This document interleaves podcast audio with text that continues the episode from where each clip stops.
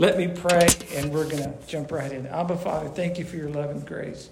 Thank you for the way that you show kindness and uh, and you, th- there's a love that literally never fails. Uh, pray that you'd open up our hearts and minds to wisdom right now in what you're calling us to do. Please, Lord, I love you and I thank you in Jesus' name. Amen.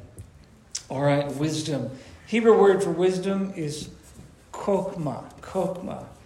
And I love Proverbs 133 whoever listens to me will live securely and will be at ease from the dread of evil. There is a kind of common sense, a kind of genius, a bit of a life hack in following the way of wisdom as opposed to uh, going in the way of a fool. So, uh, last Sunday, just to review, we looked at 1816 a person's gift makes room for him and brings him before great people.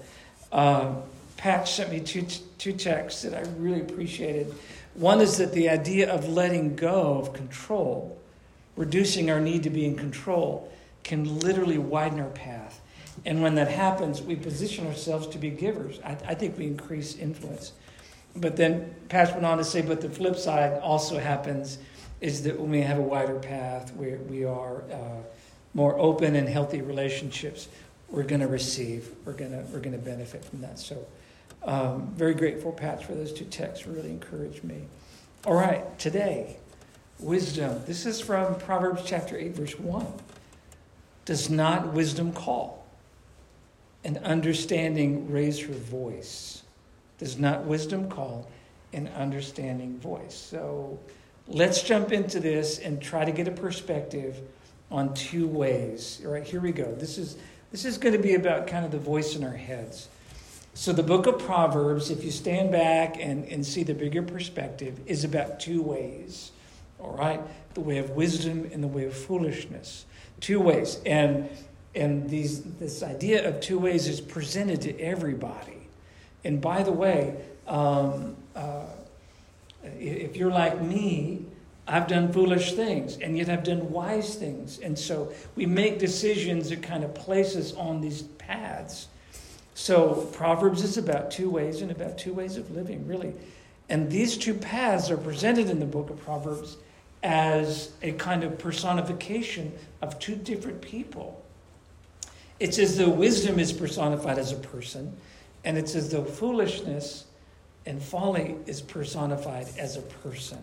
And it's really interesting how it's presented. We'll walk, we'll walk through that. When I say personification, I mean human like qualities are attached to this thing. All right? It's as though wisdom uh, is, is like a person, and you can have a relationship with wisdom. Or folly is like a person, and you can have a relationship with this, this person. So it's really interesting how Proverb lays it out. Two ways, two different people, and they're both talking.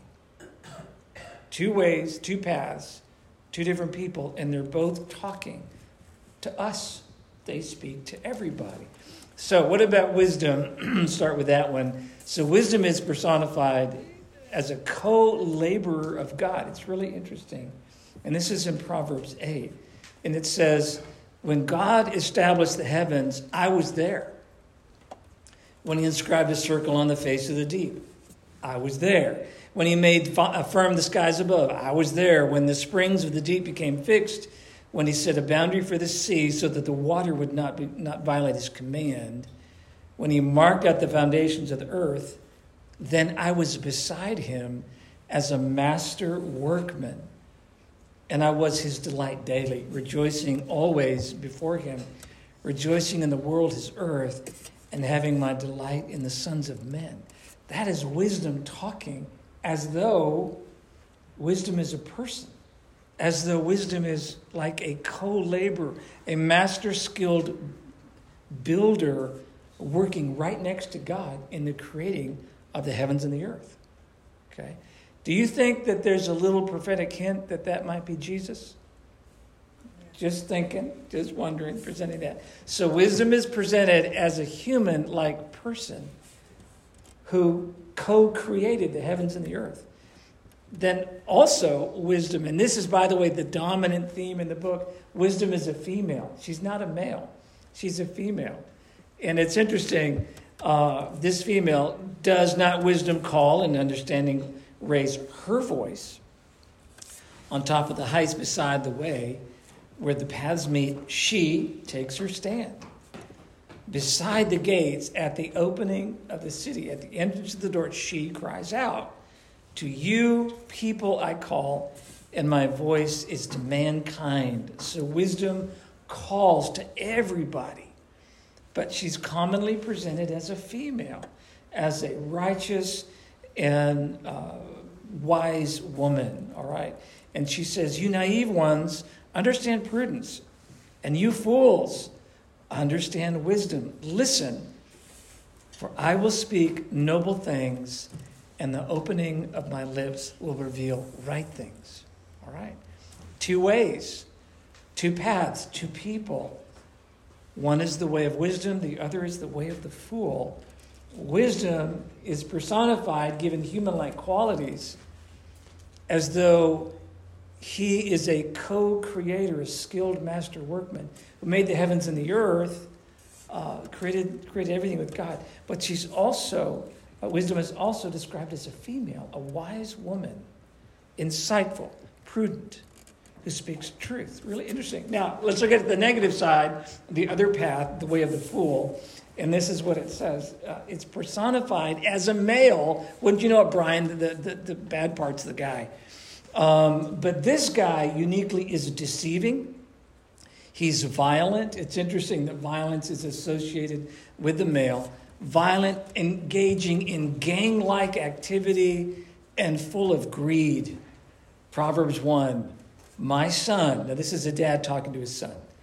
If sinners entice you, do not consent. If they say, Come with us, let's lie in wait for blood. This is called an ambush. Let's ambush the innocent without cause. Let's swallow them alive like hell, Sheol, a Hebrew idea for hell, even whole, like those who go down to the pit. We will find all kinds of precious wealth. We will fill our houses with plunder. Throw in your lot with us, and we will all have one money bag. That's the voice of the fool. It's anti wisdom. It's the opposite of the voice of wisdom. Typically, a woman who's wise. The voice of wisdom presented as a righteous female, and the voice of the fool as an evil, violent, and wicked male. By the way, uh, what you need to know about this culture, why this makes sense. Patch, I think you and I talked about this a few years back. Um, there are times when men when society uh, was in a state of famine and males became so poor and so desperate they started functioning like gangs. Okay. In fact, there were gangs outside of Jerusalem, between Jerusalem and Samaria, J- Jerusalem and Jericho and places. And people walking that path would be confronted by these gangs. Okay. And this is certainly in the New Testament times. They were known as brigands, which is a real fancy old word for gangs, all right? A, bandits. They were bandits. In fact, do you remember the story of the Good Samaritan, the man that was traveling that road and is attacked? And it's the Samaritan that stops. That, this is what's going on. All right. This is exactly what it comes from. So, here we are. Let's nail it down. There are two ways in the book of Proverbs the way of God and the way of Satan, the way of good, the way of evil, but it's all crafted and personified as people. That the way of wisdom is this amazing woman. She speaks truth. She's shrewd. She's prudent. She's wise. And it is the fool who tends to be the male, presented as the male, and is violent and deceitful and full of greed. Now, let's, there's one more angle here um, personification can also, uh, foolishness rather, is also personified as a female, but she's typically personified as a harlot or a prostitute. Chapter 2 says, again, my son, listen, listen, listen. Uh, if you listen to me, I'm going to rescue you from the strange woman, from the foreign woman who flatters with her words, who leaves the companion of her youth and forgets the covenant of her God. For her house sinks down to death, and her tracks lead to the dead. None who go to her return, nor do they reach the paths of life. So foolishness is presented as a violent male or a seductive woman, all right? a, a harlot, a prostitute. So this is what the book of Proverbs presents to us in chapter 1 to 9. You get all these themes in chapter 1 to 9, and once that's done, chapter 10 kicks in. It's all about those little individual proverbs and statements that uh, point us to stay on, discover the path of wisdom, and stay on the path of wisdom. That's what happens. So, by the way, um, when you look at Proverbs chapter 1 and uh, the first few chapters, you hear this phrase constantly my son, my son, my son. Look it up. Go to BibleGateway.com and type in my son and do your search and watch how many times that phrase is used in Proverbs. My son, my son. And if we put this thing together historically, here's what we get. You've got David, uh, who is trying his best to influence Solomon, and now you have Solomon doing his best to influence his sons. And literally, it's arguable that Solomon is actually talking to one of his sons. And he's saying, My son, please listen to me. Don't forget what I say. Don't forget what your mom says. Listen, my son. So you get this historical angle that Solomon is talking to one of his children, all right? Now pay attention to this. This is chapter 2. Watch this. Back at it. Uh, Solomon, talking to his son, says, Son, if you listen to me, I'm going to save you a whole lot of heartache because I want to rescue you from a strange woman. And then look at the next phrase from the foreign woman who flatters with her words. Does that remind you of anything, the foreign woman? Now, dad's talking, Solomon's talking. Lee, what does it remind you of? Oh, yeah, a lot of wives. yeah, and historians argue what was Solomon's downfall? Foreign women, yeah. And why did he? Why did he have political marriages?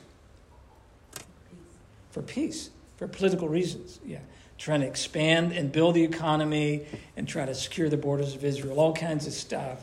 And yet, this is the very thing. So you've got a dad talking to his son and struggling with the very same thing that his son struggles with. Wow two paths, two ways of doing life. One of them, you can have a relationship with wisdom, and it's like having a wise and righteous woman as your best friend. All right? Or, or the skilled craftsman who's got the answers, a wise, skilled male.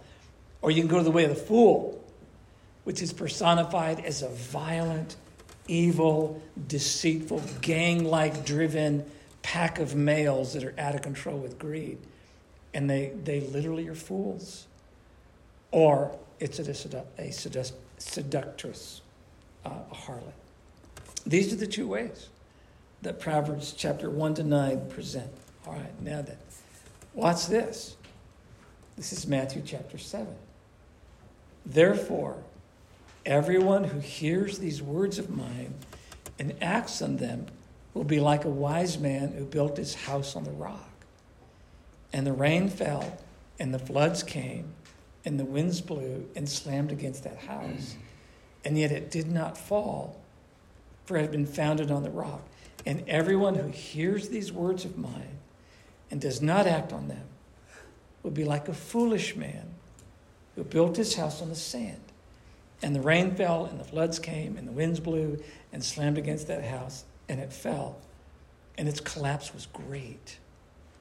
So Jesus, in a simple parable, grabs Proverbs chapter 1 to 9 and reduces them down to the two ways. If you're wise, you listen to Jesus and you act on his teachings. If you're a fool, you go the way of the fool. You ignore the teachings of Jesus. You listen, but you don't act on them. Okay? So, two voices. Who is the voice in your head? Who's the voice in my head? Um, I want to tell you a story about this guy right here. So, uh, it's it's World War II. This kid is Brian. He's 17 years old. Okay. His parents died when he was 12. He was an orphan. A foster family takes him in in New York. And at graduation, at the age of 17, one week later, he joined the Army. Graduated in boot camp, and now he's at the Battle of the Bulge in World War II. Okay? He survives. All right? He went to officer school, Terry, you know, and they kicked him out. You know why? They said he was too immature.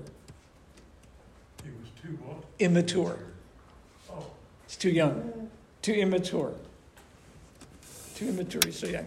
By the way, anybody here know who the youngest Marine was? Trivia, Marine trivia. There's a kid, his mother died, and terrible life. At the age of 14, he falsified his birth certificate, put 18, and, and joined the Marines. At 14, made it through boot camp, and then he faced the jungles of Vietnam at that age. Can you imagine the courage it would take or the desperation in the heart of a 14, 15 year old? This kid is Francis Currey. He was awarded the Purple Heart three times, the Medal of Honor, the Bronze Star, the Silver Star. This is a kid, and at 17 and 18, became an amazing hero because he had something called courage. Fascinating. At that age, he is thinking at a level, uh, Brian, uh, it's what you do, uh, kind of stealth thinking in the worst, like he's got ice water in his veins when it's complete chaos about him. And this kid, the story says he takes out three tanks by himself, three tanks, and saves a bunch of men that were pinned down for hours in a strategic battle. He's a kid. Courage, the ability to think under tremendous pressure. Hold that thought. Look at Proverbs chapter 8. Does not wisdom call? And understanding raise her voice? On the top of the heights, beside the way where the paths meet, she takes her stand. Beside the gates at the opening of the city, at the entrance of the doors, she cries out to you, people, to you, men, women. I call, and my voice is to mankind. You naive ones, understand prudence. You fools, understand wisdom. Listen, for I speak noble things, and the opening of my lips will reveal right things. For my mouth will proclaim truth, and wickedness is an abomination to my lips. By the way, Jesus tells us that what comes out of the mouth reveals what's in a man's heart. My mouth will proclaim truth, and wickedness is an abomination to my lips. Does not wisdom call? So, Proverbs chapter 1 to 9. Two ways, two paths, both presented as humans. The way of the fool, a violent male, or a seductive female. The way of wisdom, a skilled craftsman, brilliant creative power uh, as a male, or a female committed to speaking truth, whose abomination will not be found on her lips. And she is like an evangelist calling out to everybody who's willing to listen go this way down the path of wisdom. All right. You're ready? I want to turn it over to you guys. If you understand the depth of, of the idea of wisdom and anti wisdom foolishness, okay, and then you get that simple, that simple teaching about Jesus, Matthew 7 24. 27, and the two ways presented there. All right, now the question is begged. What about you and I today? And, and how we have our hearts, our minds ready to listen to the voice of wisdom or some other voice, you know? What is the difference that it can make in the life of a believer if we set our hearts to listen to the voice of wisdom? By the way, by the way, quick comment about counseling, right? And about trauma in the human in the human soul. Um, one of the things, one of the questions I ask to help get at where somebody is, you know, in their, their mental health, their spiritual health, is to ask them, who's the voice in your head? And what does the voice say? And that idea is based on what is called a core psychological script. It's, it's, what, it's what you hear in your head when you look at the mirror in the morning. you get out of bed and you look in the mirror and you're like, whoa. And you see yourself, the first thing you say is like, wow, you're ugly and you're a poor excuse for a human being. That's like that internal voice, that little thing inside your head. That's the core script. That's the voice in your head that is very, very powerful. Because with that core script, behaviors follow. With your core script, your behaviors follow. And if you, look in the mirror and you go like, man, God, thank you. I'm fearfully and wonderfully made, and I've got awesome sauce just dripping off my elbows, and life is awesome, and it's going to be a great day. And I'm going to walk with you today, Jesus. If that's the core script, the deep, deep voice in your head, those kind of behaviors will follow that kind of core script. So, who's the voice in your head? What is the voice saying? Wisdom. By the way, wisdom shouts at the street level, and Proverbs says, it's chapter 2, chapter 8, she shouts like from the rooftops, like she's looking at, hey, everybody, please listen to me, the voice of wisdom. Or she's down in the market, hey, go the way of wisdom. But she has a competing voice, and that is the voice of the seductive woman whose words are like honey. And she's saying, hey, come on come on. luring and being a temptress, you know. And then you've got the voice of the fool competing with the voice of the wise, skilled craftsman. One is a destroyer, one is a creator. A violent male destroys, a wise male is created. So, voices in our head, you got it. Proverbs chapter 8, simply walking through that wisdom calls. That's, that's what she does. And understanding raises her voice. Give counsel. Uh, if you're, if you're on Facebook, thank you for being a part of this. It means a lot. Um, by the way, Jennifer uh, Burgess, Nashville, Tennessee, the bombing did so much destruction there. And, and I know you lost internet. You and I have been talking. Uh, I'm glad you're safe. I'm really glad. Uh, other family, the Thomases in Nashville. and again, you know the story and what happened with the AT&T building there. So um, but grateful that um, these people are so kind and faithful at Christ Church. Um, if you've got a question, uh, if you're on Facebook, post a question. Michael will field that question. All right, you're the church, you're the body of Christ. The way of wisdom, the way of the fool, the voice, the calling, who you listen to. How do we encourage each other to stay the path? Counsel yourselves well. You're the church. How do we own this thing? Brian. I, um, I've had this very thing happen recently. What we're talking about, that voice sat in front of the mirror and said, and prayed, and just said, please put people on the path, uh, let my light shine, uh, please have people share with me, that kind of stuff. Well, it happened almost immediately after I Yeah. received a text, and I was put in the, put in, uh, the path of some other people where I was able to share and give some words of encouragement Yeah. and share His grace. And uh, to share the grace He has shown me with them. Okay. Um, why don't I do that every day? Why can't I muster that every day? It, it's a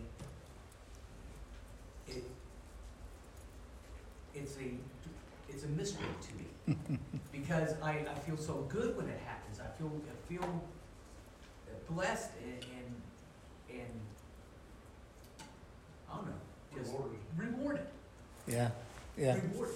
Can we, can we weigh in on that question? He asked the simple question. By the way, you are all of us. Why is it that one day we get it and we listen to the voice of wisdom and we walk the path of that amazing voice of wisdom? And then the next day, it's like we listen to the fool and we start walking the path of the fool. Why? Why this on again, off again? What, do you think, Michael? Uh, I don't know that I have an answer, and I don't know anybody in this room will ever have an answer. Uh, But it's definitely something that we all experience. Why, yeah, why do one day we feel like we hear the voice of God and the next day we don't? And that right there is actually the biggest theological question that's always been in my brain since since I've gotten saved is why is this communication thing with God so difficult or weird or just different than when we talk back and forth with human beings? Hmm. And uh, yeah, sorry, I don't have an answer for you. But, well, let me just Okay, you, leave it to a guy, and what do you get? Brian, come on. All right, ladies, You're not alone. save the guys. Ladies, please save the guys. Joe, now you realize you're at risk. right? Yes, yes. Well, Okay. you know, think of the alternative. And I'm going to bolster this, I think, with some scripture in a second. If, in fact, you did connect daily and you had that nonstop spiritual high, or whatever you want to call it, and you were rocking on all cylinders, how long would it take for pride to set in? And how long would it take for you to decide that it was your connection with God, your spiritual strength, and all this stuff that was making this happen? Paul had a thorn in the flesh, and we don't know what it is, but I am confident that I, I think it was a temptation of some kind. He had a sin he couldn't shake. That's what I think. Because God has to tell him, look, your weakness is what makes my strength shine. Mm. We have to be weak. We have to be fragile. We have to be flawed for God's power to shine through us.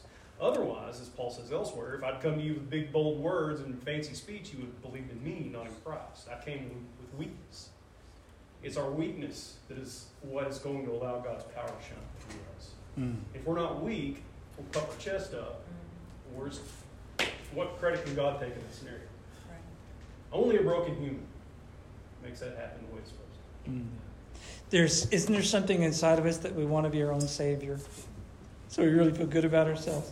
By the way, um, women, uh, hold up, Pat, Pat, women, jump in on this one if you can. What do you think the number one point of anxiety is for a male? Like this is the this is the guy the thing that males fear. My kids. Okay, that's a different Loss of sermon. What's that? Loss of Loss of control. Anybody else? Males? Females? Not having Jump in. reassurance. What's that? Not having reassurance. Not having reassurance. Anybody else? Powerlessness. Powerlessness, Patch? Weakness. Failure. I was going to say not being strong. Yeah. And typically, all these things are distilled down to one idea men feel failure. Fe- fear that. They, they, because there's a shame thing inside a male. It does have a lot to do with testosterone, but it does have a lot to do with some deep spiritual things as well. Men fear failure, sure, they, they, they grab at control. They fear failure and, and the anxiety that goes with that, and so they have all kinds of ego defenses and ways that they avoid all of that, right? It's a sensitive issue for males. Now, if if a male is, doesn't experience failure, what will he default to? Right. Pride and self sufficiency. Mm-hmm. And that is just as dangerous. And pride is also the way of the fool. Mm-hmm. Absolutely. Joe, you answered well. David? Remember that it's also in Proverbs, what is the, of all the sins, what is the one that God detests the most? Yeah, Right. Pride, pride. James too. yeah.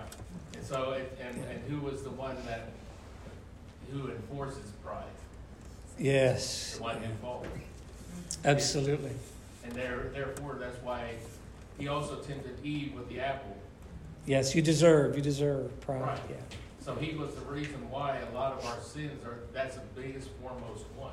Yes, yeah. Yeah, yes. Um, Patch. I was reminded of, to tack on to what Joe said and what we've been talking about here, the, the innate desire of a man is to probably be a fixer for the most part. Sure, sure. There are obviously exceptions to the rule, but I'm that way. Yeah. Let's get to the heart of the problem, let's figure out how to fix it, and let's move on. And I was reminded of James when he talks about being quick to listen, slow to speak Mm. and slow to anger. And wisdom takes its time. It's not necessarily wrapped up in a Facebook post or a meme as the answer. That there's nuance to how we handle the things around us, whether it's our relationships with our spouses, that there's always more to it than just a simple quick fix. Mm. And I think wisdom is one of those things, as we see, it takes, it's very patient. That's, I, I look at wisdom taking the personification of a woman as being very patient, working through things and being able to look at the struggles and getting up every day, recognizing that our world is not full of solutions or problems that need to be solved. We practice, we work out our salvation. And it's a continuous movement towards what will ultimately be perfection, that the Bible calls a completeness of Yeah. who we are. Yeah. We recognize that the world we live in is not going to ever be perfect. It's not going to ever be complete because the picture that God paints at the very beginning is that, oh, His presence, being fully alive with Him, is completeness, and that's perfection. So that the desire to to wake up and to feel like I screwed up yesterday, okay, today's a new day. But the goal is not to not screw up, it's to listen and to say, what is today going to bring? And God, who am I going to listen to? Yeah. yeah. That's so good, Patch. Someone else. Why does this matter? Janice? Um, I was reading ahead a little bit, and in Proverbs eight twenty-two, it says, "The Lord created me at the beginning of His way, before His works of old. From eternity I was established, from the beginning of the earliest times of the earth. When there were no ocean depths, I was born. When there were no spring, springs abounding with water. Before the mountains were settled, before the hills were born, while He had not yet made the earth and the fields." So, you know, it was really important for God to have wisdom. I think God had Mhm. wisdom, and when it's talking about creating it, I think that's the only way God. I don't know. I don't know God being God forever. You know, it's like there was no beginning. So that I just cannot wrap my head around. Yeah. The, and the other thing that kept popping through my mind while you were telling us this is I can explain it to you, but I can't understand it for you. Yeah, yeah. And you know, Janice, sometimes uh, I think maybe there are times when wisdom doesn't make sense. And once you do wisdom, once you walk down the path, you begin to have understanding. Yeah. And like that story about that kid, Francis Currey, the courage at 17 to do that. Um, I think, honestly, um, it takes courage to follow the path of wisdom today in our culture. Um, does anybody feel pressure, political correctness pressure? Anybody here, you know? Yeah, it's here. I don't, I don't experience that pressure, but the thing that I was gonna say is I think the first step to wisdom is to understand that one hundred percent of our time, uh, our initial response or initial thoughts are gonna be emotional, and we have to move past that and move into the rational. Mm-hmm. Mm-hmm. Absolutely. Absolutely. Yeah. Yeah. All right. Anybody else? Yeah, You know Joe. the paradox here is? Solomon's able to, to teach these lessons so well because he had to live them. Yes. If he took what David said about not chasing foreign women and all such things and just passed it along to his son, and I tell you what, son, he's smart enough. It probably wouldn't have had the the power behind it as it had when he had his life experience plus the lesson that he's trying to put forward. That, that's always been kind of the paradox of wisdom to me. Yeah. We learn and we try to teach others, and or others try to teach us, don't go this way. I went this way. It ain't gonna work out for you. Yet we just, yeah, I'll end up doing the same thing, and I'll learn the lesson hopefully, and I, you know, get off that path. But you Yeah. try to teach somebody else, are they gonna listen? I don't know. And even if they do, is it as powerful as having lived through it and learned it? Yeah. So, can anybody quote Romans chapter 8, verse 28? I was just reading that oh, yesterday. And I can't quote it. no, I- you can't cheat. You can't cheat. I You're can't cheating. quote it. You know this verse, 8, Romans 8, All things work to the power, for a glory for, to them who love the Lord and are called according to his purpose. You're almost there. That was amazing. that was so good, though. All right, you, you went, yeah. God causes all things to work together for good. To those that love him who are called according to his purpose. Yeah. Can God clean up our messes? Absolutely, Joe. Can God take our biggest mistakes and bring good out of them? Is Solomon not the epitome of that?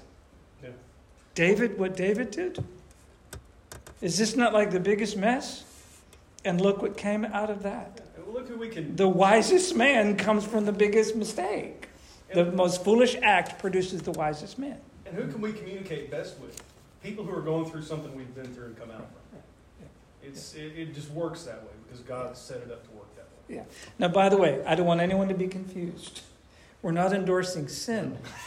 like, what y'all need is a big sin event in your life, and you'll be all better. No, we're not saying that. I would. Uh, can I? This is gonna. This hurts. This isn't going to be ear candy. Maybe the answer is suffering. It's not sin; it's suffering. And that when we, in fact, 1 Peter chapter 4, verse 1 says that when we have learned to suffer in the flesh, we cease from sin. When you understand what the purpose of suffering is. And so, yes, Joe is onto this. It's in brokenness when life kind of crushes us that our hearts can become tender and we can go, I've got to get back on the path of wisdom or I've got to stay on the path of wisdom. Yeah. Suffering hurts. It's not it's not the ideal. So someone else, yes, Terry.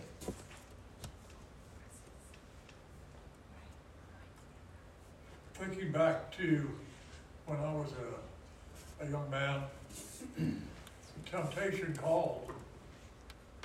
Yeah. Uh, After I graduated from high school, I got on my motorcycle and I took off.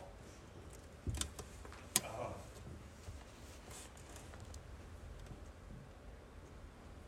And I was not concerned with wisdom at all. I was interested certainly in learning and experiencing and finding out what was in the world. But I wasn't seeking wisdom per se. Yeah. Uh,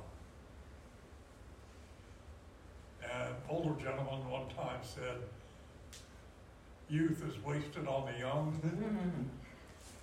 And I think that was very much my case. Uh, I think that wisdom is gained as we get older, Yeah. whether we want it or not, Yeah. Yeah. and we need to listen to it Yeah. uh, as life experiences sometimes hammers at home Yeah. very distinctly. Yeah. That's so good, Terry. Michael.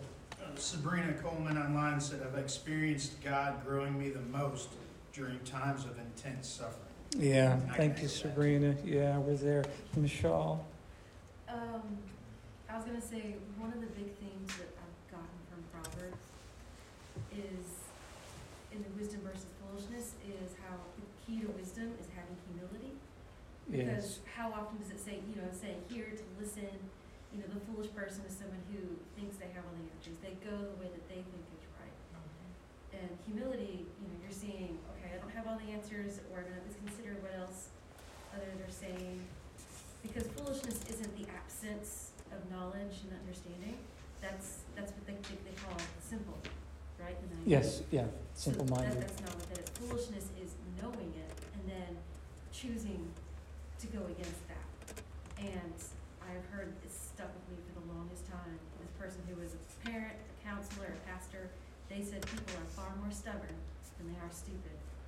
And when you look at Proverbs through that lens, it, it really hits home to think, I need to have humility. And I know I struggle with that because I always think I'm right, of course.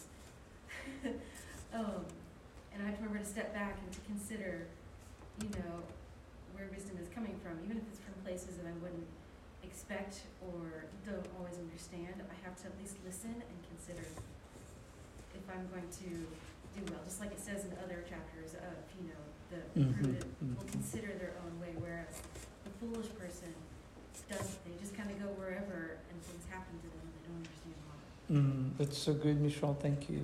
Thank you so much. Um, what is it? What is that little aphorism, Patch? Uh, a wise man learns from his mistakes. A wiser man learns from the mistakes of others, and the wisest man doesn't make a mistake at all. you know, that's that's where, where we're headed. If, uh, by the way, um, you know, Lisa and I, of course, we raised our girls, and and now we're helping to support them to raise their kids. And it is so true that you don't want your children to make the same mistakes you made. And so my mother, God bless her, would say things like, Chris or Chrissy, don't do as I do, do as I say. I didn't like that.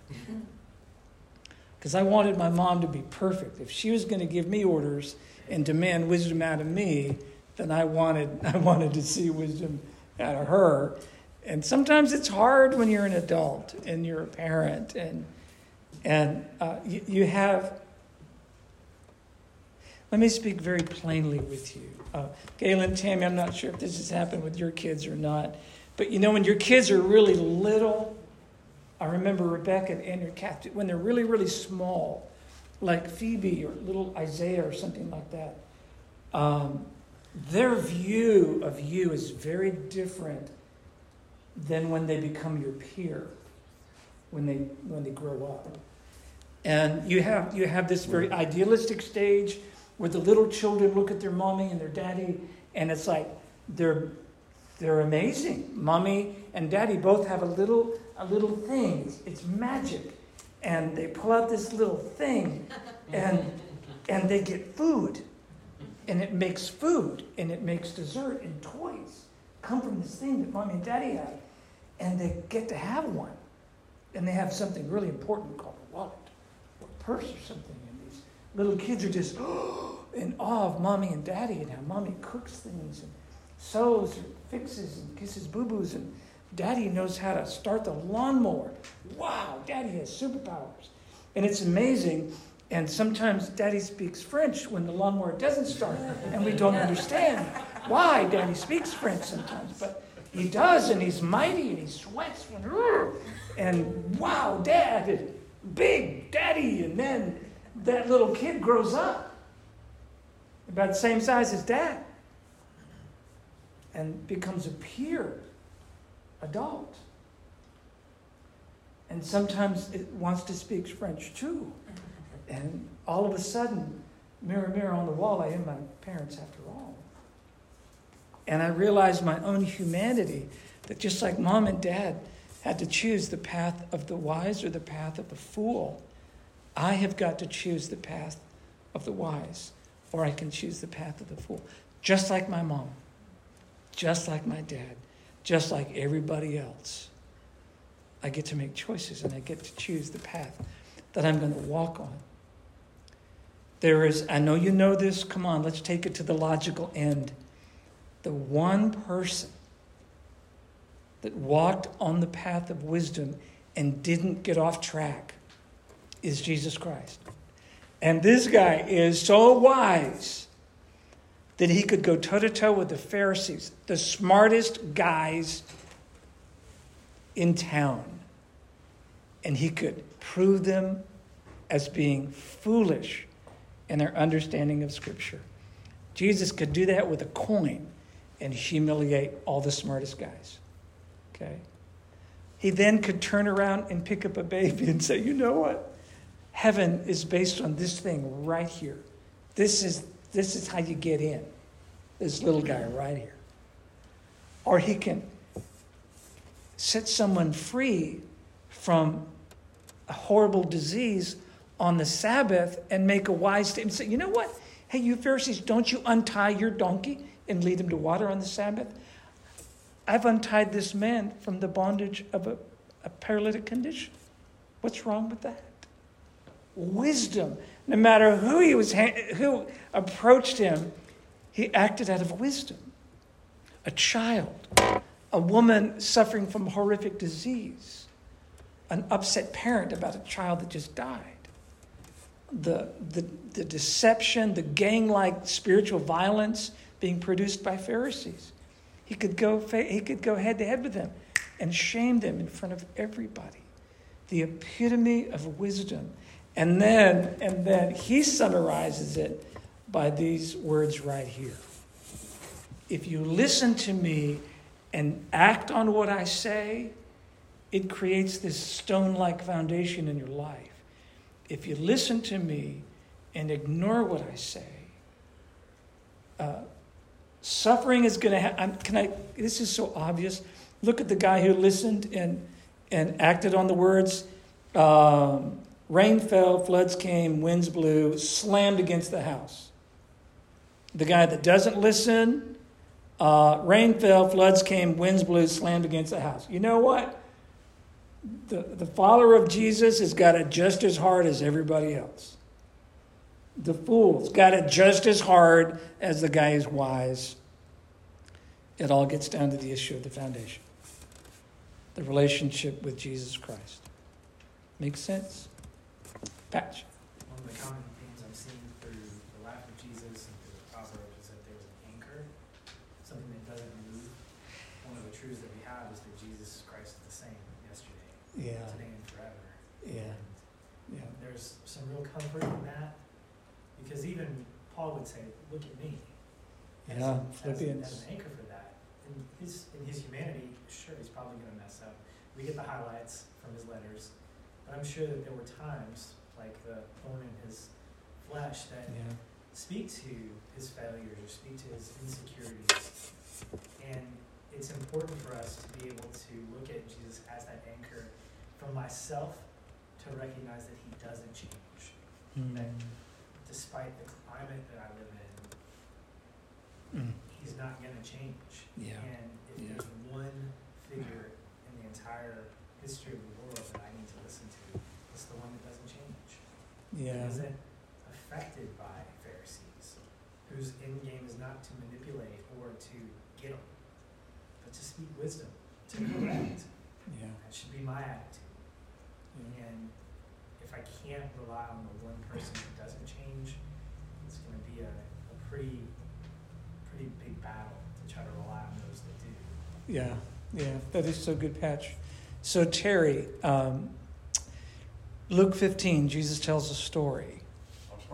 In Luke 15, Jesus tells a story. We don't know how old this younger son is, but he says, Dad, I want my share of the inheritance. And he got on his motorcycle and he drove to Las Vegas, we think. Whatever that would, where that would be, you know, in Palestine. And we don't know what he did, but evidently it wasn't good that he gave himself to to party and all the all that went on there. I'm sure somebody was smoking cigarettes back then, I'm sure. It was bad. And whatever it was, it was so bad, he loses everything. He loses his party friends. And then he ends up feeding pigs. And he's so hungry, he was even wondering what it'd be like to eat what the pigs were eating. And then it says in, in the Greek New Testament that his brain turned on. He came to his senses, the front lobes kicked in, and he says, I need to go home. And when he's planning to go home, what, is he, what does he plan to tell dad? I'll be a servant. Yeah. Treat me like one of your slaves. How's that for humility, Michelle? Yeah. and he comes and he has a script prepared. Father, I have sinned against you and I have sinned against heaven. Would you please take me back and please let me just stay with the slaves and eat bread? Please, I've sinned against you and I'm asking forgiveness. And of course, you know, the party that was thrown. Talk about partying. The right kind of party, not the bad kind of party.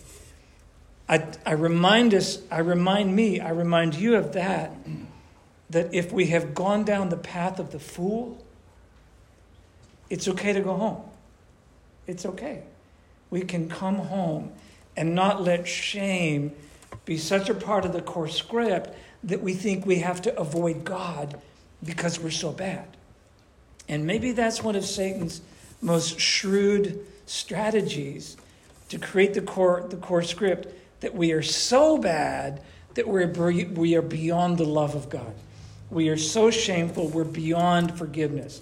We're so bad, so unwanted, that there's no place for us at the table of grace.